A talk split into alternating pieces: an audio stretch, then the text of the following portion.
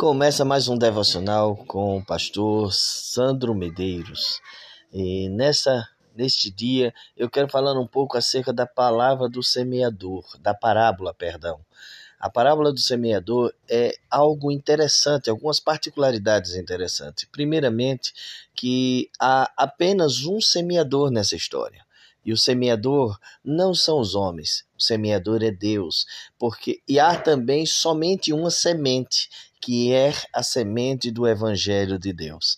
Jesus Cristo é o semeador e ele é quem plantou a semente por onde passou, desde a, de, de Gênesis até Apocalipse, em todas as épocas. Jesus é o semeador, que está semeando, jogando a semente. Mas a grande questão que precisamos refletir depende então assim da nossa responsabilidade é os quatro tipos de solos, né? O, o primeiro deles é o solo da beira do caminho. O que eu que entendo por isso, meus irmãos, é quando o irmão entra, anda por, por uma roça e percebe que aonde todo mundo passa e por aquele caminho a terra fica dura, rígida e a semente não encontra lugar para germinar. E ali, naquele lugar, ela fica vulnerável para as aves, para que elas venham e comem a semente. Porque a semente do evangelho, ela não volta vazia. Se ela não for semeada no coração, ela serve de alimento para os pássaros, que é uma criatura de Deus. Mas a semente do evangelho não volta vazia mas ela não foi semeada no coração do pó da terra, no meu e no seu coração. Porque nós andamos segundo o curso do mundo, onde todo mundo anda, por onde todo mundo passa, e essa semente hum, é, fica rígida esse caminho e essa semente não é germinada.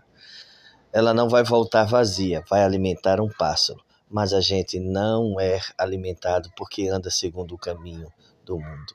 A segunda semente é a que foi jogada em solo rochoso. A ideia de solo rochoso não é de uma cordilheira de pedra que sobressai a terra, não.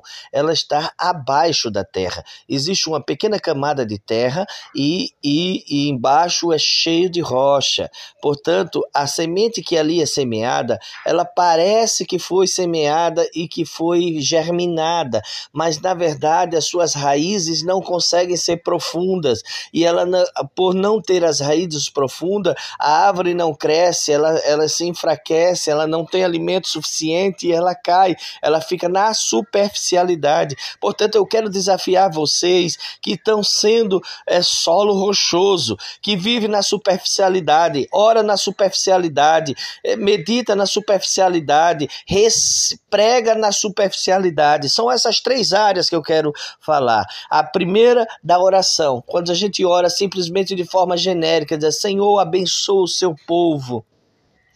Não, não é para a gente orar assim. Senhor, abençoa Fulano que está passando por isso em tal circunstância. É, é, relacionamento intenso. Você sabe o nome do seu irmão, você sabe exatamente o que ele está passando e você sabe exatamente como ele vai operar ou o que ele necessita e, a, e pede a Deus com essa intimidade, com clareza. Da mesma forma, quando você vai falar sobre você, você não esconde nada de Deus, você fala como se estivesse falando a um pai, que de fato é o nosso pai que está no céu. E ele conhece todas as coisas. Então nós vamos é, desprovido de toda máscara, de todo rótulo, de hora intensamente. Da mesma forma, quando meditamos, nós meditamos com profundidade, querendo que Deus, aquela palavra, possa é, refletir em nossos corações. Então, esse é o solo rochoso. Temos também o solo o solo espinhoso, onde nós passamos a colocar coisas nas nossas vidas de tal maneira que a semente do evangelho ela não cresce, porque estamos tão atarefados, tão ocupados que termina a gente fica é, sendo sufocados. Mas há um solo, um solo que é o solo bom, o solo que está airado, que está trabalhado, preparado para receber a semente do Evangelho. E ela planta e ela tem um solo fértil e ela, suas raízes crescem profundamente. Você não anda segundo o caminho do mundo, mas agora você anda segundo o caminho de Deus. É esse solo que precisa estar preparado. Então prepare seu coração para receber a semente do evangelho.